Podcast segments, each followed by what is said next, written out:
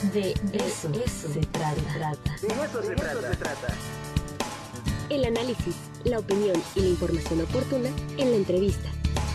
De eso se trata.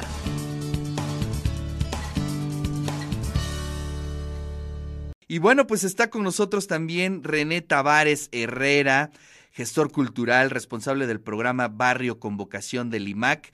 René, ¿cómo estás? Buen día. Hola Ricardo, ¿cómo estás? Muy buen día. Qué gusto saludarte. Gracias, gracias por estar aquí. Cuéntanos cómo va a estar el día eh, dentro de este programa de Barrio Convocación. Mira, te comento muy, muy rápido, porque realmente es un programa que se hace desde el propio Instituto Municipal de Cultura de Puebla, es un programa muy noble, va más en el tema de, es un programa integral de capacitación eh, artesanal en temas de diseño creativo de ocho oficios artesanales.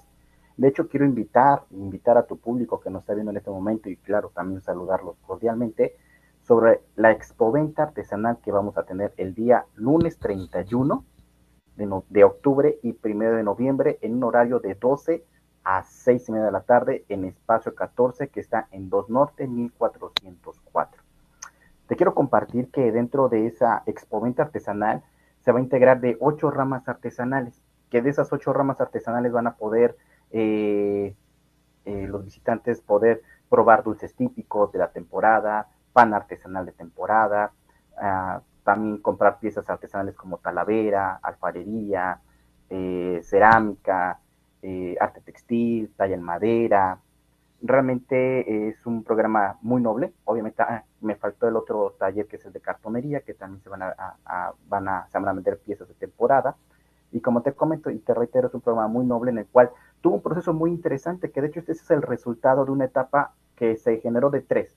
La primera fue, hicimos un catálogo de oficios artesanales de Puebla Capital, más un inventario de piezas, de piezas artesanales.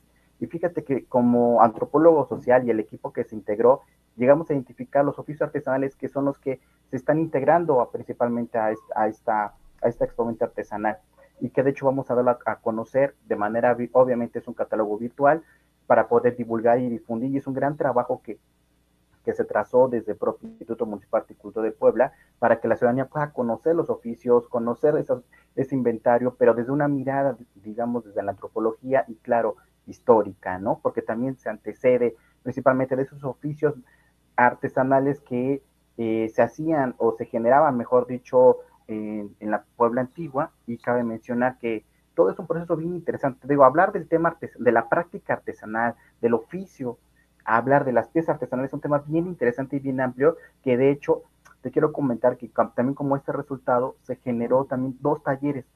Eh, eh, un taller sobre desarrollo económico para aquellas personas que quieren, digamos, escalar desde generar su propia empresa familiar, porque realmente sabemos que hay artesanos que están muy bien consolidados en temas de talavero, de alfarería, por ejemplo, pero hay otros oficios artesanales que están como en ese proceso de poder ahora eh, escalar a generar su propia empresa. O también otro taller que está en otro proceso que estamos desarrollando es desde el ámbito jurídico. Pero bueno, todo esto es lo que verán, digamos, como resultado de estos talleres en la expoventa. Y claro, te digo, es, es, es maravilloso sí es maravilloso hablar del tema artesanal, que de hecho te digo, a mí me emociona mucho y, tenerlo como resultado y una gran suma de esfuerzos y que el IMAC eh, suma muy bien a través de este propio programa y que en este caso pueda tener un acompañamiento, un seguimiento que, que se está dando en este momento y que mejor a través de esta expoventa artesanal, yo creo que puede ser muy interesante y muy importante para todos los poblanos que empecemos a consumir lo propio,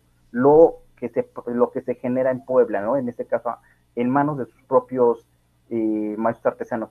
De hecho, te quiero comentar también que se hicieron, una sacamos una convocatoria en el mes de en el mes de septiembre, que de hecho fueron talleres intensivos para eh, estos ocho oficios artesanales que fueron gratuitos para el público. Eh, se recibieron en total, fueron 40, 40 artesanos en cada uno, en cada rama artesanal, cinco personas por taller, que son los que van a estar exponiendo principalmente eh, el día 31 y primero de noviembre y en horario de 12 a 6, como te comento, y que realmente pues es eh, poder compartir. Pero es lo que te quiero comentar. Perfecto, bueno, pues ahí estaremos pendientes. Sí, precisamente ayer eh, me encontré a Fabián Valdivia y nos platicó sobre este proyecto muy eh, emocionado y sí, la verdad es que es bien importante. sí, el, el catálogo, creo que es importantísimo, el mapeo, tener en cuenta todo lo que se está haciendo en cuestión de arte popular, de artesanía en nuestra ciudad. Y bueno, pues agradecerte tu presencia, René, para que se haga esto posible. Nada más repetimos, es este lunes, ¿verdad? Lunes 31, en espacio 14. Espacio 14, lunes 31 de 12 a 6 y media los esperamos, también actividades artísticas y el martes primero de noviembre de 12 a 6 y media. Los esperamos. También hay, hay exposiciones que se está generando obviamente desde la propia universidad, desde, la, desde el propio espacio 14 y que en verdad, en verdad esperamos a tu público, te esperamos a ti que puedas consumir y probar, pues en este caso, pues eh, dulces típicos, probar obviamente eh, el pan de temporada, que es Día de Muertos, y pues enhorabuena y te esperamos a ti y a tu público y en verdad agradecemos mucho que nos abras, nos abras las puertas. No, al contrario, gracias por traer todos estos contenidos a toda la audiencia y te mando un fuerte abrazo. Nos vemos por allá el lunes. Claro que sí, muchas gracias, excelente día.